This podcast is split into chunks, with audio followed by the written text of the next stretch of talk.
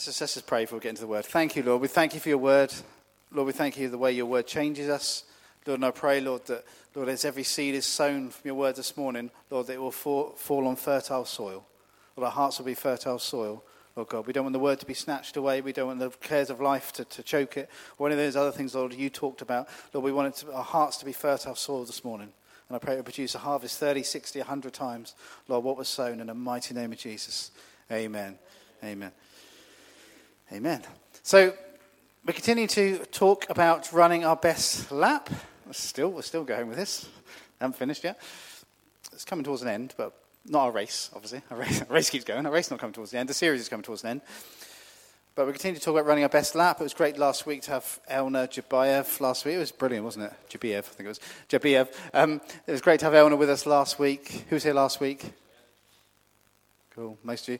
Okay, so if you weren't here last week, I'd encourage you to catch up on the message. You can get it on Spotify. Let's go to Family Church Waterside. Um, you find it. And, or you can find it on the website, family.church. Um, but I'd really encourage you to catch up with it if you, if you weren't here last week. It was just a great message. He was talking about what, all he does with the persecuted church in um, Eastern, Eastern Europe and the ex Soviet Soviet countries um, in that era. It was, it was awesome. But that's great. But we're going to talk this morning, just continue about talking about running our best lap yet. So our key verse, key scripture has been Hebrews 12, verses 1 and 2. And there's still some more stuff to extract out of this. It's amazing how much you can get out just out of a couple of verses, isn't it? That's what's so amazing about the Word of God, isn't it? Doesn't matter how, how long you've been a Christian, how much you've studied the Word of God, there's always more. Anyone discovered that? There's always more that you can learn. There's always more you can understand. Uh, there's, always, there's always more you have to discover about who God is and, and, our relationship with Him. And the Word of God is just amazing, isn't it? It's living, it's living and, and breathing. It's not, it's not a dry book. It's not a, history book. There's historical things in it, of course. But it's not just a dry history book. It's a living, breathing Word of God. It's, it's, and it's God breathed. Amen? It changes our lives. So I look at Hebrews 12, verse 1 and 2. And, but I'm going to read it from the Amplified uh, Bible this morning. Um, and the Amplified Bible just kind of really brings the kind of Word of God to life and explains more about what the, what the original meanings said. Okay, I'm ready. So Hebrews 12, verse 1 and 2.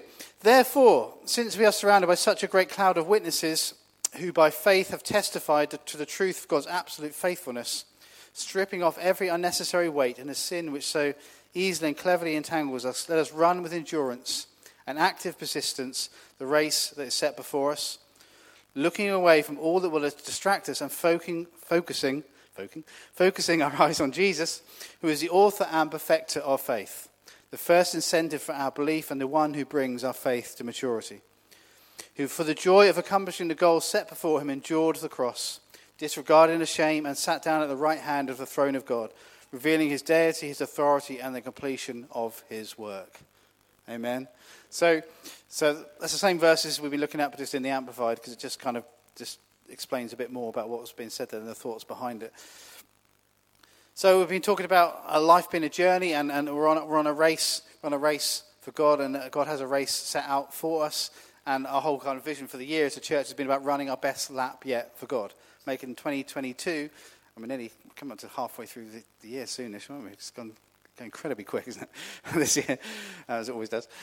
Um, but run, making 2022 our best lap yet for God. Well, regardless of what's gone before, it's been good, bad, or somewhere in the middle, um, but making this year our best lap yet. Amen? And accomplishing all that God desires to do in us and through us, through us uh, this, this year. Okay, so a couple of weeks ago we looked at perseverance, and as we just read there, about talks about running with, with endurance or persistence or, or perseverance, and a, just the power of just keeping on going. There's so much power, power in that, and it can be a big lesson for us as Christians just to keep on going.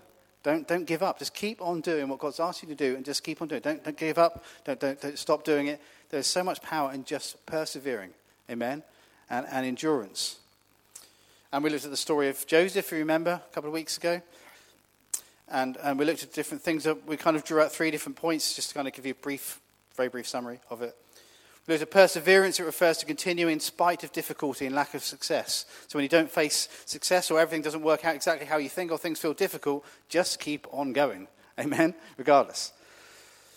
And we looked at how the, the original Greek word that's used that can be translated perseverance, endurance, or patience. So endurance is experiencing or surviving pain or hardship. So Joseph had to go through a whole lot of situations where he survived, where he faced pain and hardship, but he survived them through the power of God and he endured through it all. And then patience can be defined as the ability to accept delay or trouble calmly. You know, in our life, trouble, trouble will come. Okay, I'm not preaching negatively or, or prophesying negatively over you this morning. It's just, it's just a reality. Jesus himself said, In this world you will have trouble. Right? That's what Jesus said. He said, But take heart because I have overcome the world. Or take heart, it can be translated as just have courage because I've overcome the world. So, to delay, to kind of delay to things we're believing God for. There might be delays sometimes, or, or there can be trouble in our lives. But patience is, is just defined. It can be defined as just the ability to accept that in God, but just keep on trusting Him through it all. Amen. Faith and patience are so, so key. How they work together. Okay, so, so we looked at a couple of weeks ago: patience, endurance, perseverance. Just keep on going in God. Keep on going. Keep on persevering. Don't give. Don't give up. Amen. There's, there's so much, so much power uh, in that if we can, if we can just learn, learn that lesson. And, and, Jesus was just a, just a master at that as he was with everything. Uh, just keep it on and going. Not getting distracted. Not let, not let other people kind of like uh, you know, take focus of what he was supposed to be doing, but just kept on going. Other people did what they wanted to do. Other people would try and kill him. They tried to throw him off cliffs. They would try and distract him. His own, his own disciples didn't understand um, kind of what Jesus was going to do when he said he was going to die and rise again. They, they were clueless about what he was talking about. And the, the, religious leaders should have understood who Jesus was. They wanted him dead. And, and a lot of that came out of jealousy uh, because of all the miracles he was, he was doing. And they were obsessed with rules and regulations and not relationship. And, you know, all that kind of stuff Jesus faced, but he just kept on going. He wouldn't, he wouldn't get distracted to the left or, or to the right. And that's what was amazing um, about Jesus in, in so many ways. But what I want to look at particularly uh, this morning is this. I want to look at verse 2. So let us run with endurance and active persistence. If you, this, if you could put the one back up, that'd be great. Thank you. Verse 2, where it says this So as we're running our race, we just talked about Jesus not getting distracted, looking away from all that will distract us, focusing our eyes on Jesus, who is the author and perfecter of faith, the first incentive for our belief and one who brings our faith to maturity. So, what I want to talk about this morning is keeping our eyes on Jesus. It's two weeks ago about keep on going, but this morning let's keep our eyes focused on Jesus. Now, the Greek word, is, as you know, that I'm sure you know, the, the New Testament was written in Greek. That's a common written language at the time. It's not like modern Greek, it's like ancient. You know, if you're Greek, a Greek person today, you wouldn't necessarily be able to read it. Okay? It's like ancient English you know, like Shakespeare in English, we can't make head or tail of what it's talking about, can we? And that's only like 400 years old. This is like 2,000 years old Greek. Okay, so it's very different to modern Greek. Okay, but it's written in ancient Greek.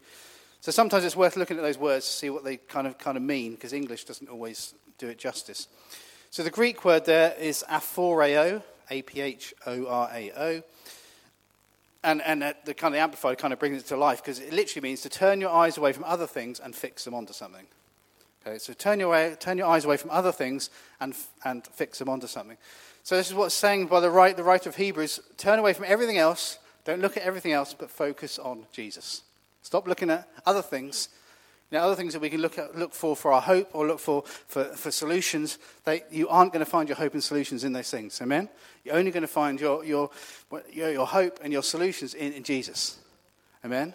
And he's the author and perfecter of our faith, and we'll talk about that uh, in, a, in a second. You know, I have an interesting relationship with social media. I, don't, know what your thoughts on, on um, what your thoughts on social media are. I was talking to Elisa about it this week. She's doing A-level product product design, and it's just about to do her exams. The first exam she's ever done because her GCSEs got cancelled because of COVID two years ago. So it's kind of a, that's an interesting challenge for her. But anyway, um, so she's doing A-level product design exams in a couple of weeks. And anyway, so one, one thing they kind of do in this past paper, and one of the things that kind of came up was talking about products, products that have been designed, and whether they're actually beneficial for us as, as, as human race. Um, they're kind of great, great products, but are they actually that beneficial? Or, and kind of like debate that and discuss that. Um, and that was kind of like one of the questions from a, from a past exam paper. And one of these things was mobile phones. And you know, mobile phones, they're incredible devices, aren't they?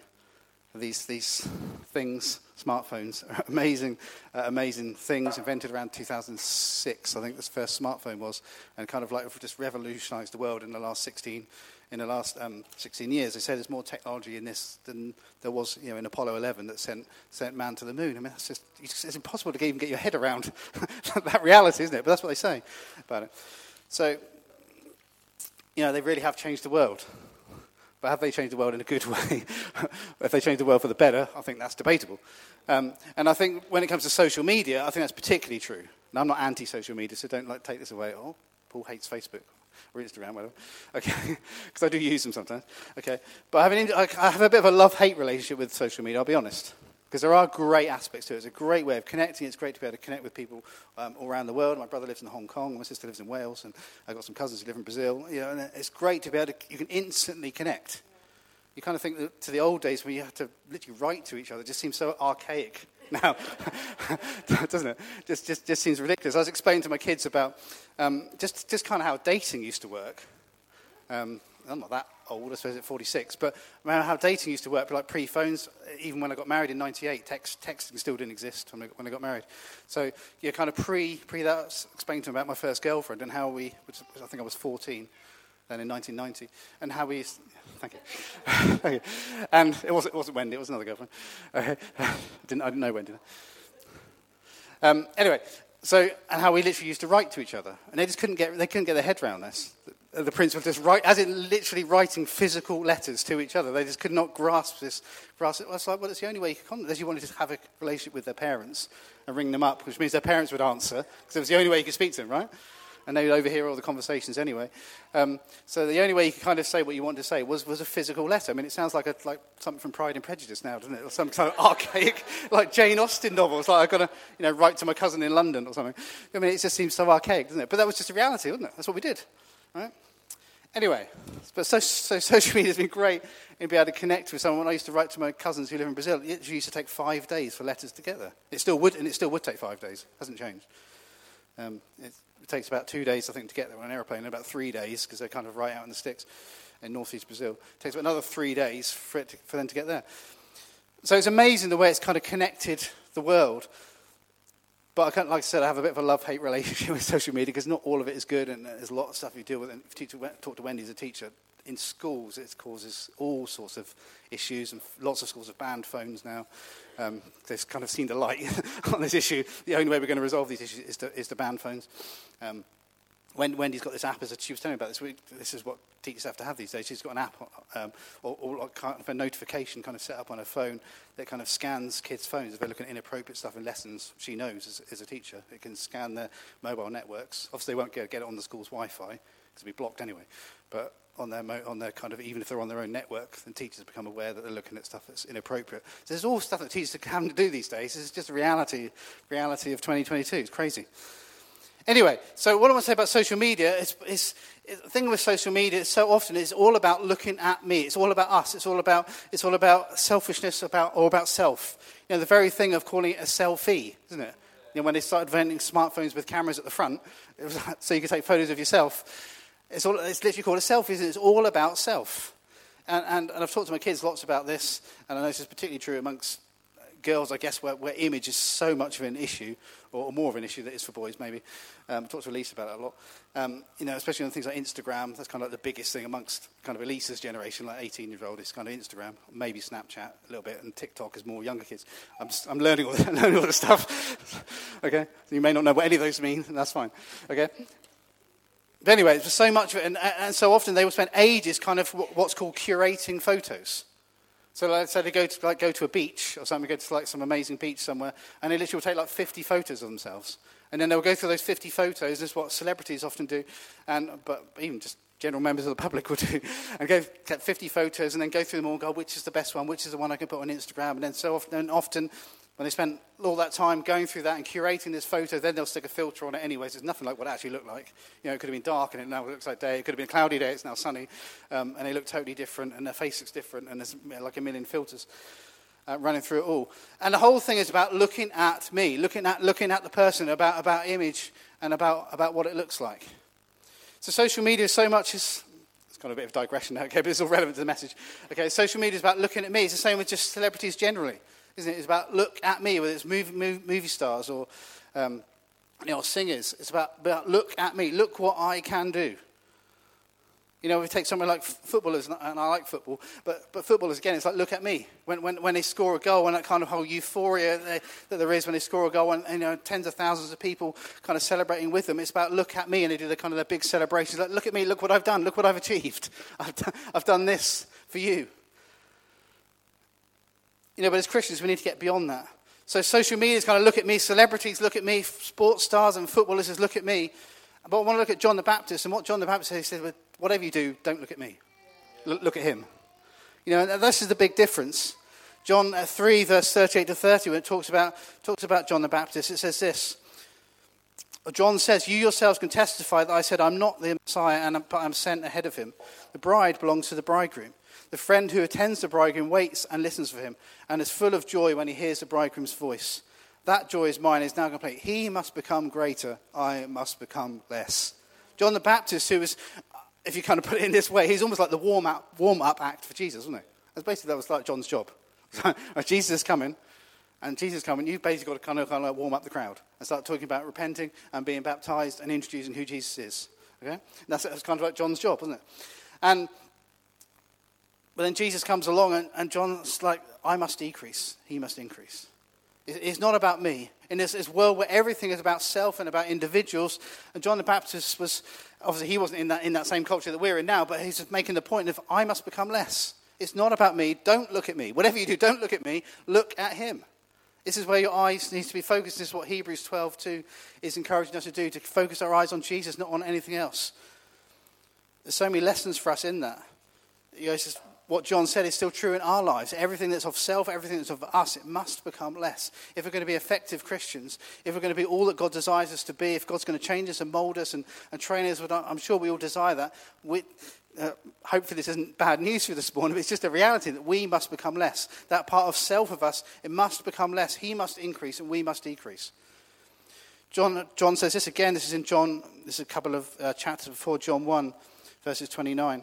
Verse verse 29 to 34 says this. The next day, John saw Jesus coming towards him and said, Look.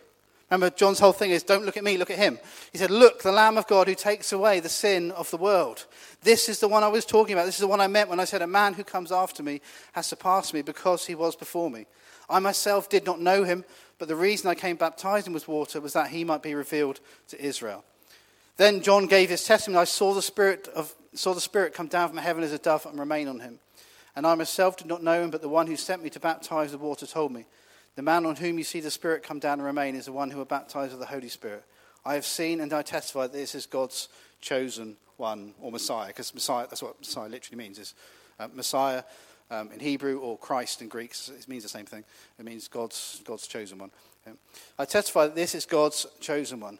So this was what John was making the point. Whatever you do, don't look at me.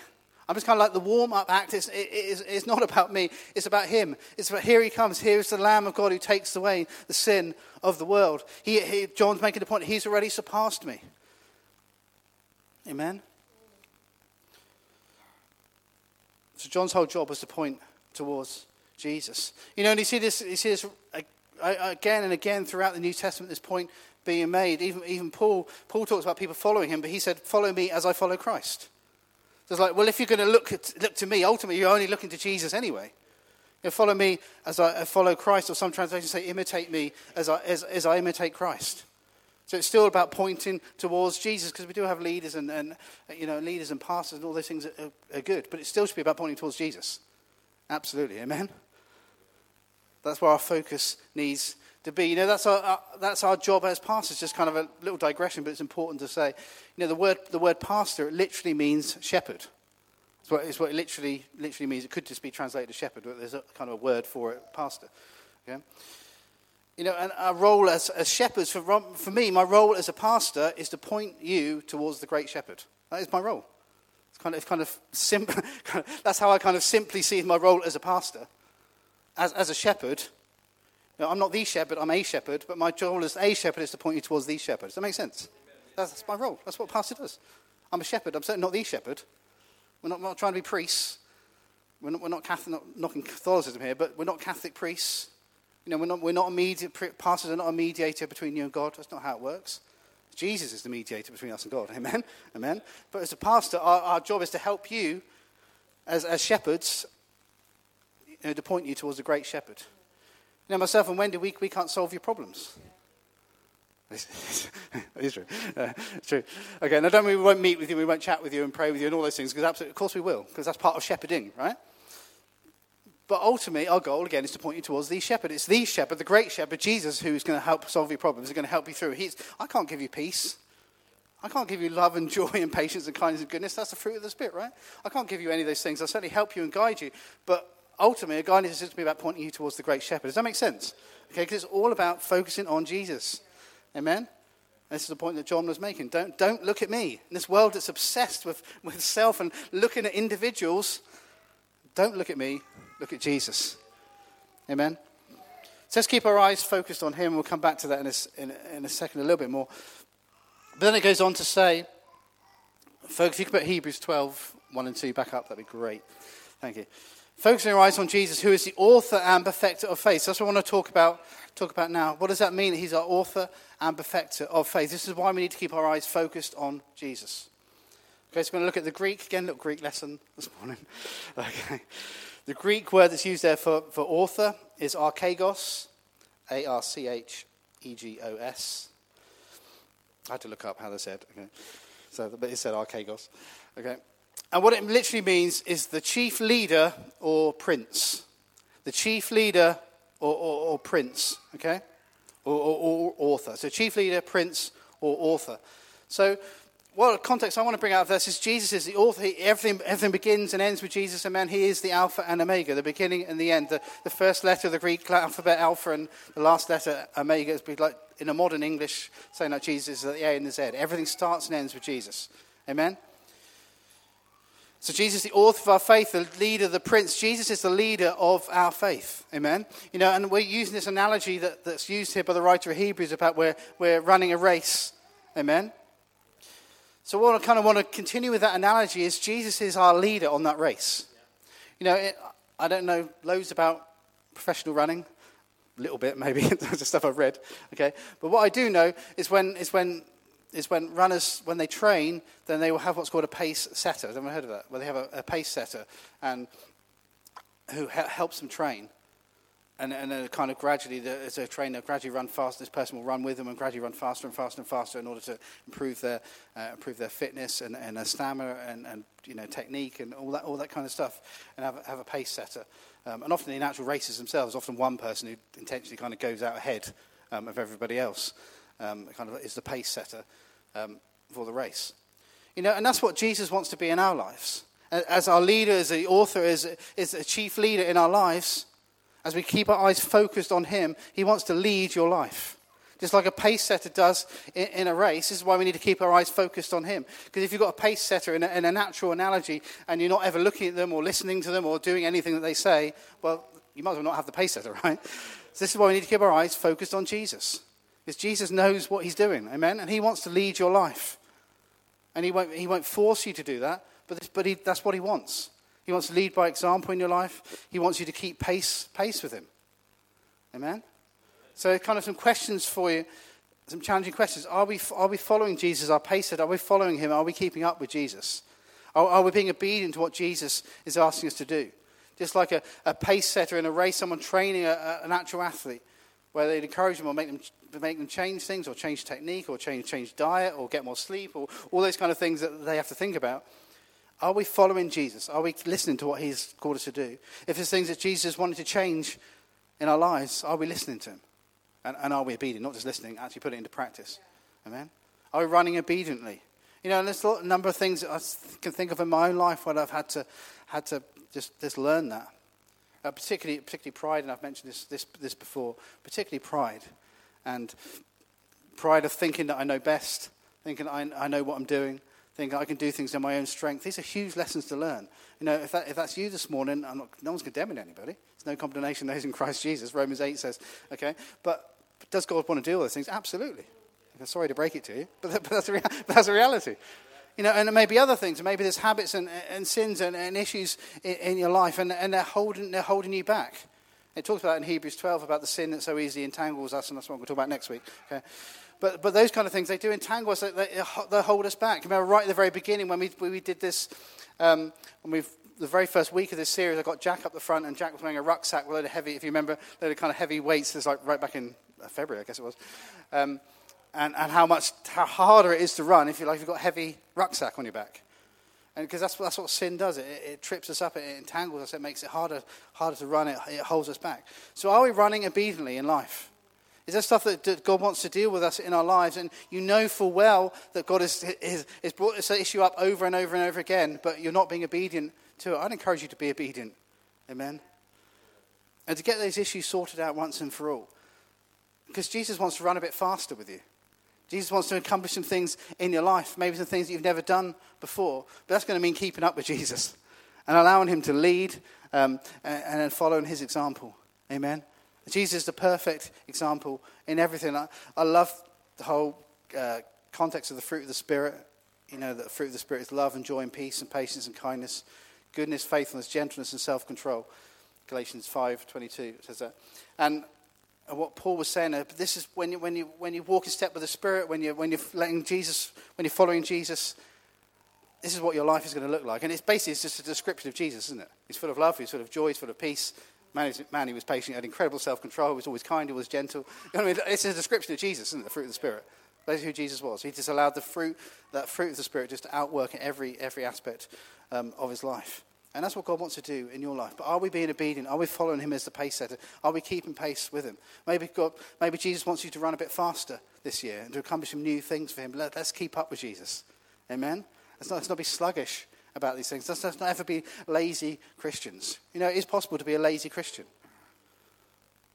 I'm just being honest. it's possible to be a lazy Christian. I, have been a lazy Christian in my life, especially when I was a teenager. I was a very lazy Christian. Um, you know, I'd gone to church almost my whole life, literally since a baby, so literally my whole life. And I'd become, just become a lazy Christian. I, I totally believed, I, I totally believed I was on my way to heaven, and I was on my way to heaven, I was saved, but I just became lazy about it. I didn't, didn't pray, didn't really read the word, kind of like the social side of church, but that, that was kind of as far, as far as it went. Totally, as I said, totally still believed, but I was just lazy about it. So let's never be lazy Christians, because that's possible. I'm not condemning anyone again. I don't know what's going on in your world. This is between you and God. Okay? Let's, let's be intentional about these things. Amen? Let's keep pace up with Jesus. If, if you need to get into the Word, get, get into If you're not spending enough time in the Word, get into the Word. Not, not in some legalistic way, but let's remember the Word of God is there to change your life. Amen? Allow God, allow God to change. If you're, not, if you're not praying, you need to be praying. As a Christian, we need to be praying, right? It's communicating with God, and God wants to communicate back with us. And let's be doing that. Amen? Let's keep pace with what Jesus wants to do in our life. Amen? So he's the author of our faith. How are we going with time? Okay, I think. So he's the author of our faith or the, or the leader of our faith. And as we focus on him, he's also the perfecter of our faith.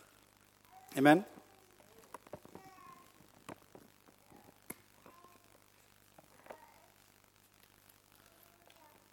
So he's also the perfecter of our faith.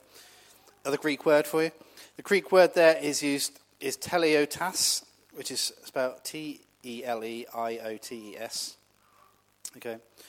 And it means a perfecter or one who has in his own person raised faith to its perfection and so set before us the highest example of faith. So Jesus is our perfect, as I mentioned a second ago, Jesus is our perfect example. Amen? And he is a perfecter of our faith. So as our pace setter, going back to this race analogy, as our pace setter, Jesus wants to improve our spiritual fitness for our race to be perfected in him over time as we follow his lead. So, what the kind of point I want to bring out of this is that Jesus wants us to mature in Him. Amen? So, Jesus wants us to be led by Him and changed by Him, and, and, and, you know, he's, and He is our leader. But He also wants us to mature in Him. I believe that Jesus wants us to run a more mature race. Okay, and this is not this has nothing to do with your age. This has nothing to do with how long you've even been a Christian. What, what this is about is about you just becoming more and more like Jesus. Amen from, for you to learn from your experiences. You know, we've all gone through different stuff in our lives, in our journey with God, and God wants you to learn from those experiences. You know, when going back to the kind of a natural analogy of a, of a, of a runner, you know, the more experienced the runner is, the more advantages they have, right? The more more races they've run, the more experience they have. They, they, they've, they've got experience of that. They, they learn from their experience. Maybe there was one before where they, they, weren't, they weren't fully fit or, or they tripped up, or, or they got, got, an injury, or they didn't pace themselves correctly through, the, through a marathon, or whatever the context may be. So God wants us to learn from those experiences, to mature in Him, to run a more mature race, for Him to perfect us into, into all that He wants us to be. You know, a huge part of this is having a teachable spirit. Amen? And this is, cha- this is challenging stuff this morning, right? This challenges me just as much as challenging you. You know, so often we, can, we can kind of like uh, fight against this about having a teachable spirit, but God wants to teach us and change us. So let's just be, let's just be open to all that He wants to do. Let's always just be soft, just uh, soft-hearted. Amen. And all what God wants us to do. Amen. We're talking in, in the family church office. We were talking this week about just, just dealing with criticism and, and stuff because it's one thing as pastors always comes up. Every now and then it comes up. And we talked about the principle of being soft hearted but thick skinned. It's, it's, a great principle. And it's a great thing to learn as a Christian, actually, about being thick skinned. Don't get offended by every little thing because you'll be constantly offended. We live in a world that gets, offended by literally anything, don't they? Uh, often this generation are not being disrespectful, but often this generation is called the snowflake generation. They're just like, they melt at anything. It's like anything is offensive. You say the wrong, you say the wrong word, someone's offended. You look at someone the wrong way, then they're offended. And it's, it's, just, it's just crazy. Life is not going to, a society is not going to function in that context where everyone's just getting offended by everything. We don't, we don't have a right to go through, this is a general point, but we don't have a right to go through life without being offended. I'm a great believer in that. You know, if we're going to have free speech in a country, then someone's going to get offended somewhere every day of the week, right? It's just reality, right? But anyway, and, but let's have a teachable spirit. Let's not, let's not get offended. Let's never get offended by the word of God. Sometimes you can read something in the Word and, you think, and it, you know, it, can, kind of hit you like a ton of bricks, kind of think, oh man, okay. But let's never be offended by the Word. Amen? Let's be thick skinned, that stuff, we don't get offended by stuff, but always be soft hearted. Amen? Soft hearted towards God. Amen? So we have a teachable spirit. Not get offended by this little thing and everything, so we're, we're, we're thick skinned about stuff, not soft skinned. And we're not getting offended by, by people here, there, here, there, here, there, and ever, even in church. There's, there's so much opportunity for people to get offended. I'm serious. We'll come, come from totally different backgrounds, some of us different nationalities, different backgrounds, different, uh, different views, different, I don't know, different, um, I don't know, just different backgrounds, I suppose. That's what I'm saying. You know, different thoughts about how you do things, um, etc. And that's great. You know, what an incredible mix a church is. Church is an incredible, incredible thing, isn't it? Yeah, I'm serious. It genuinely is, isn't it? Because you have a whole mix of people from a whole load of different, different backgrounds. And, and you know, if you, kind of, if you look at the person next to you, there's a whole load of people here. Ian, you can't look at anybody. Stay there. Or Steve. Oh, look at Steve. You know, there's a whole load of people that in any other context outside of church, would we even know each other? Probably not, would we? I'm serious. How would we, how, what other context would we even met each other? Probably not. But that's what's just so incredible about church. But in church, you will have the opportunity to get offended. I'm just, just, just being real with you. You will have the opportunity to get offended, but let's be people who are thick skinned and, and, and have a heart of forgiveness. That's a, whole, that's a whole other message, but have a heart of forgiveness. As Jesus says, 70 times 7. How many times you've got to forgive people? Right? But let's never be offended by the word either. Let's have a teachable spirit so we can run a more mature race. Allow the Holy Spirit to change you and, and mold you. Amen. Learn, learn from your past mistakes. Amen. And, and myself and Wendy, we've talked about this uh, now, uh, 46, I don't know whether that's middle aged, I don't know. What's middle aged? I don't know. About 60 these days, I, don't know. I don't know. Anyway, and, you know, and I, I, think about this stuff a lot, and I think as you, I think as you get, I think as you get older, and the people here are a lot older than me, but, but the thing is, you get older, I think you start to think more about how you spend your time. I'm just, I think you do. Anyone else notices? I don't know maybe this is it. And as my kids have got older, I've thought about this a lot, a lot more. You kind of think about, I think, Steve, you were talking about this this week when we were talking about Men's Connect, but you, you think more about the currency of your days. And that you haven't got, not being morbid about these things. we're all about to die. Okay, not being morbid in any way, but it's just a reality, isn't it? We've got less days than we had yesterday. It's just reality. And to spend those days well. And myself and Wendy, we've talked about this, this, this a lot. And I want to learn, in my own life, I want to learn from, from experience. I want to learn from my own mistakes. I'm kind of at a stage now where I, I, I said to Wendy, I, I don't want to think anything stupid, I don't want to do anything stupid, I don't want to say anything stupid. I'm serious, I don't. And not to say it as a pastor, just as a Christian generally, I don't want to think anything stupid, say anything stupid, or do anything stupid. That's kind, of, that's kind of where I'm at. And I have lots of people who hold me accountable in those things, including you know, the pastors who are, above, who are above me, hold me accountable and all that, and my wife. It keeps me accountable a lot of things as well. That's why I should. I'm not joking. I'm serious on that. Okay. But let's learn from our experiences. Amen? Let's allow God to, to change us. If you've made past mistakes, okay, you, have done the past is past, it's gone. Deal, deal with it with, with God. Amen? But let's learn from those ex- experiences. Maybe there's a time when you messed up. Let's, let's learn from that. Amen? I want to think about King David and how much he must have learned from that, you know, the awful issue that happened with Bathsheba. You know, where he took a married woman and, and slept with her and a child was born, and then he murdered, then he murdered her husband. I mean, it's horrendous. But at the same time, Scripture says that David was, was a man after God's own heart. You think, how can you, re- you have to try and reconcile this in your mind? It's like, God, how are you? I don't understand this. this makes no sense. He's like, he's done this crazy, crazy thing, which is, which is awful, and then awful then, and would still be seen as awful now. And you call him a man after God's own heart because David used it as a learning experience. David was so contrite, and you know, I'm sure if you know the story about Nathan the prophet comes to, comes to see him and, is, and, and deals, deals with him and has some kind of harsh words from God to say, but needed to be harsh to put him right. But, you know, Dave, Dave repented and it was, a, it was a great learning experience for Dave, and he didn't make any silly mistakes like that again. So let's, let's learn from our mistakes. Let's learn from our experiences, amen. Let's, let's allow God to mold us and, and perfect us into who he wants us to be. Let's run a more mature race in him. Okay, so he's the author of our faith. He wants, he wants to lead us as our pace setter. He's the perfecter of our faith. He wants us to mature in him and run a more mature race as, as an experienced runner, to learn from our experiences. And thirdly, let's keep our eyes focused on Jesus. Verse 2, if you can put Hebrews 12 back up, please. There's a Greek word we looked at earlier, and the Amplified kind of explains this well. Verse 2 looking away from all that will distract us and focus our eyes on Jesus. So, my third point like any sermon, it's got three, three points. Any great sermon, three points. He's the author of our faith, the perfecter of our faith. But kind of my third and closing point is let's not be people that get distracted. Let's not get distracted. You know, we live in a world that is, is full of distractions. No one discovered this. Isn't it funny? In, in this world that we're, we're in, we have so many labor saving devices now, going, going back to this, this, this thing, it saves us so much time, doesn't it? We, we can Google stuff, and then we have you know, microwaves, we have ovens, and we have you know, washing machines and tumble dryers, and all those kind of things that are all supposed to save us time. So why is it everyone has less time than they did, say, 50 years ago? It makes no sense, does it? And I'm sure if you talk to like my dad or Graham or the older generation, that, that they'll say the same, same thing. It just doesn't make sense, does it? It seems, seems that people used to have a lot more leisure time or, or family time, yet we have all these labour-saving devices. And I, I think a big part of it, I know people work long hours and all that kind of, all kind of stuff, um, and that's part of it, but so often it's because it's just so much stuff to distract us these days. You know, and these being this blessed thing being one of them. Okay? But there, generally, there are so many things that can distract us, aren't there? So, as Christians, I believe we have to be intentional about this. To actually make a decision to not get distracted. Right? I know some. I know. I know some. I uh, there'll be someone you know, but they're not someone who comes to this congregation. But someone you know, so I won't mention them because it would be fair on them.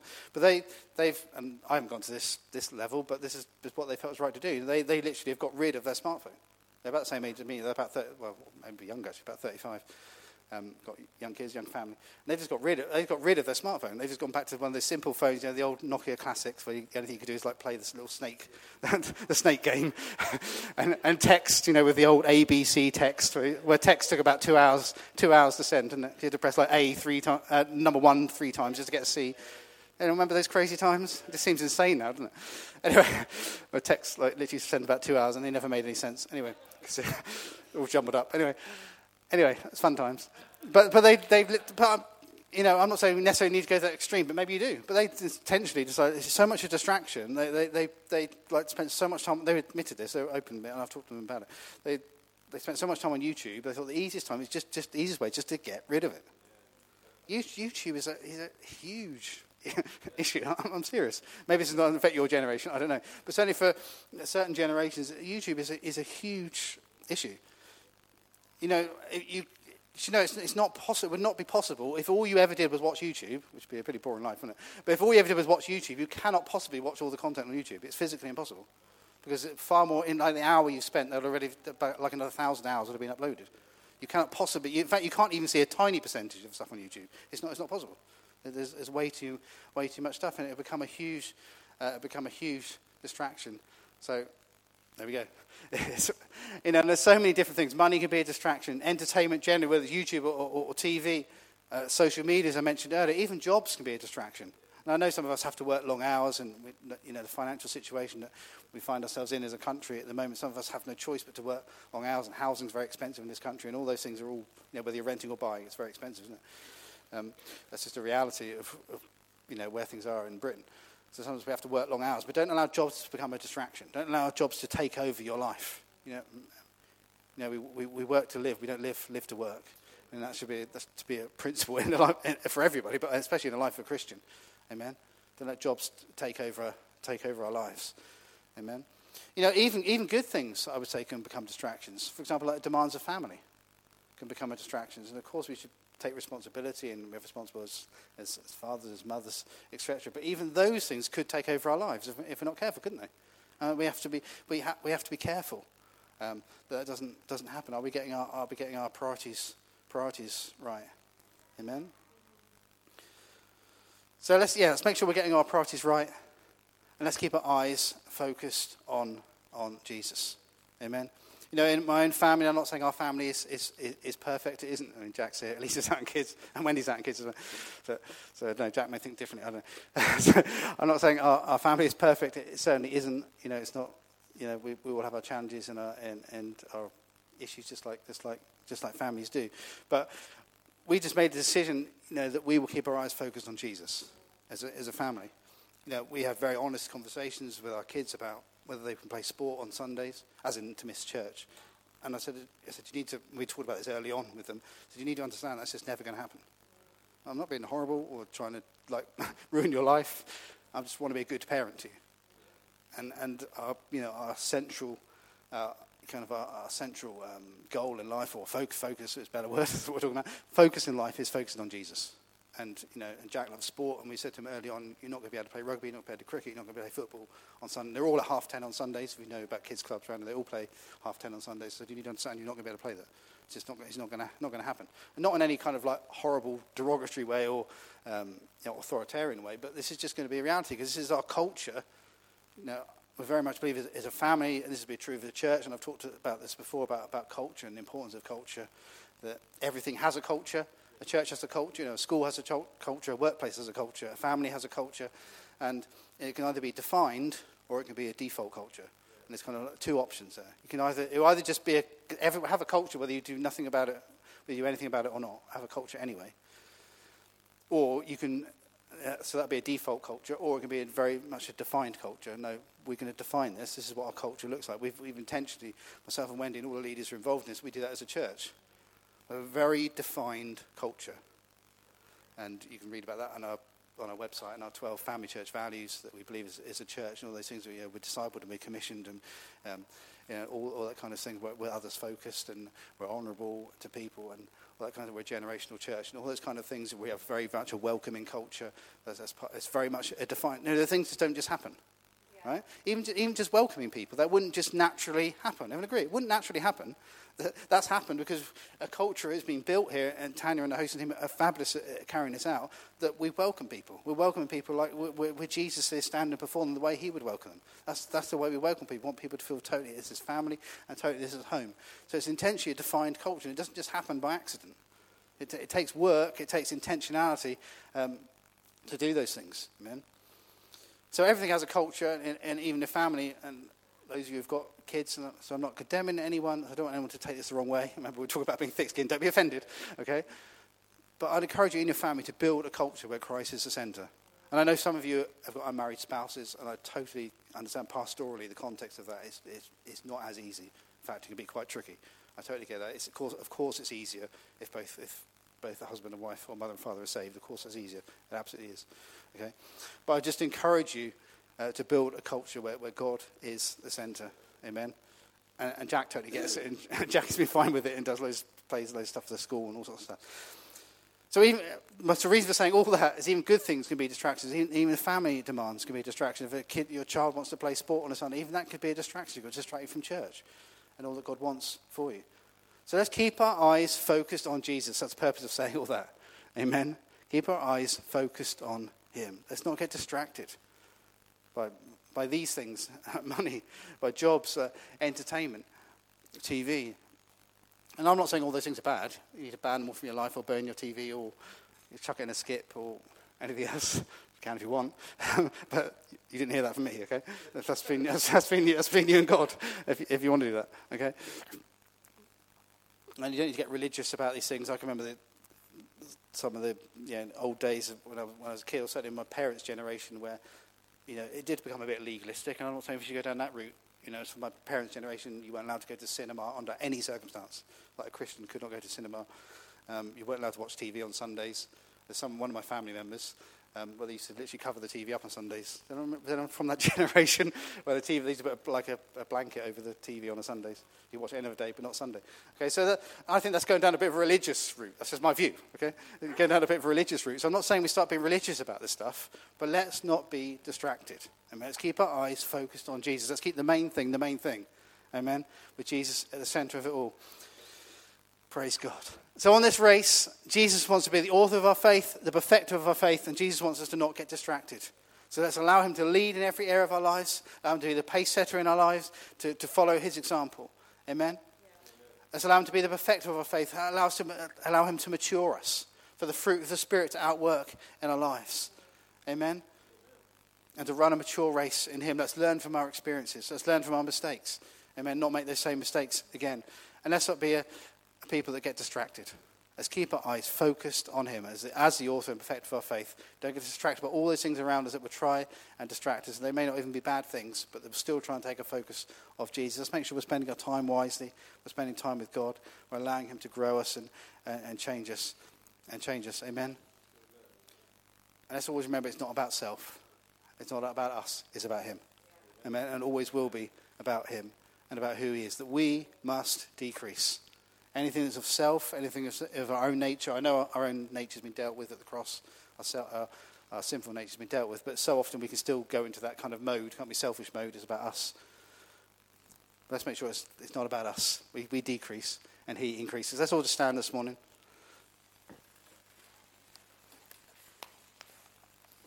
Praise God. Praise God. Thank you, God. Lord, you're so good. You are so, so good. Thank you, God. Thank you, God. Thank you, Lord. Lord, let's pray, Lord, that we will be a, body of people, Lord, who keeps our eyes focused on you. Lord, in this world that is full of, full of distractions, things that we're trying to distract, distract our time, oh God, distract our just attention or take our focus off you. Oh God, we just choose to be a people, Lord, that, that focus on you. We focus on you as our pace setter on this race, Lord, that we're running, Lord God, that we keep a focus on you. You're ahead of us, Lord, leading us. Lord God, we want to follow you. Thank you, Lord God. Lord, I pray there's anything, Lord, in our own lives, Lord, that needs to decrease. Areas, Lord, where you need to, you need to increase and we need to decrease. Lord, I pray you just deal with those areas. Pray you shine the light of your Holy Spirit into those situations, Lord God. Lord, and they will decrease, but then you will increase. Lord, I pray, Lord, that, Lord, as Lord, we follow you as the author of our faith, Lord, and Lord, too, you will perfect our faith. Lord, I pray we'll run a mature race in you. Help us to learn from our mistakes. Help us to learn from you, Lord God. Help us to run a more mature race in you. Help us become more like you. Lord, may the fruit of the Spirit, Lord, outwork in our lives. Lord, Lord, change us, guide us, lead us. Lord, do whatever you need to do in us, Lord God. Lord, help us to keep our eyes focused, focused on you. Lord, help us always be looking to you. Lord, in the challenges of life and all those things that we face, Lord, Lord, maybe look to you. In this world that can tries to offer so many other solutions, Lord, we know you are the solution. Lord, you are the great shepherd. Lord, you're the only one, Lord, that Lord can give us love and joy and peace. You're the only one that can give us hope. The only one who can give us hope. You're the only one who will never leave us or forsake us. Lord, may we never forget, Lord, these, these realities, Lord God. Thank you, Lord God. Help us just to focus and keep our eyes fixed firmly on you. In Jesus' name. Thank you, Lord. I just want to pray just a second prayer. I just want to give an opportunity for anyone who doesn't yet know God. I just want to give you an opportunity to invite God into your life this morning. You can know God this morning. You can know what it is to be a Christian. You can know what it is to be a believer. You can know what it is to have the promise of eternal life when you leave this earth. And, and Jesus paid 2,000 years ago, paid a very high price for you, the biggest price he could pay by giving his life on a cross so that you could be free so you could be free from sin, anything you've ever done wrong, so that you could be forgiven, so you could be made new, so that you could have a relationship with God. And if that's you this morning and, and, and you know God's speaking to you, I just encourage you to pray this prayer and to mean it with all of your heart, and God will come into your life this morning. Will start to change you and guide you and, and lead you. You will know the promise of eternal life, your name being written in the Lamb's book of life, is what the Bible says. Thank you, God. Let's all just pray this prayer together. Thank you, Jesus, for your love for me. I invite you now into my life. I accept what you did for me on the cross. I ask you now to forgive me, to cleanse me, to make me new. I want to live for you. I want you to be Lord of my life. In Jesus' mighty name. Amen. If you prayed that prayer, whilst everyone's eyes are closed still, if you prayed that prayer and you've never ever prayed a prayer like that before, maybe you've just gone kind of, as we're talking this analogy of, of running on a track, you've maybe just gone off track and you are a believer, but you just need to get some things sorted with God. You just need to do business with God this morning. So whether you're in either of those categories, I just encourage you just to raise your hand and say, yeah, I've prayed that prayer. I want God in my life. I need him in my life. And thank you. Put your hand down. Anybody else this morning? Don't miss your opportunity. Thank you. Thank you, God. You're so good. Praise you, God. Praise you, God. Thank you that you are the author and perfecter of our faith. Everything starts with you, everything ends with you. Lord, may we run this race well, oh God, for your glory. In Jesus' mighty name, amen. Amen.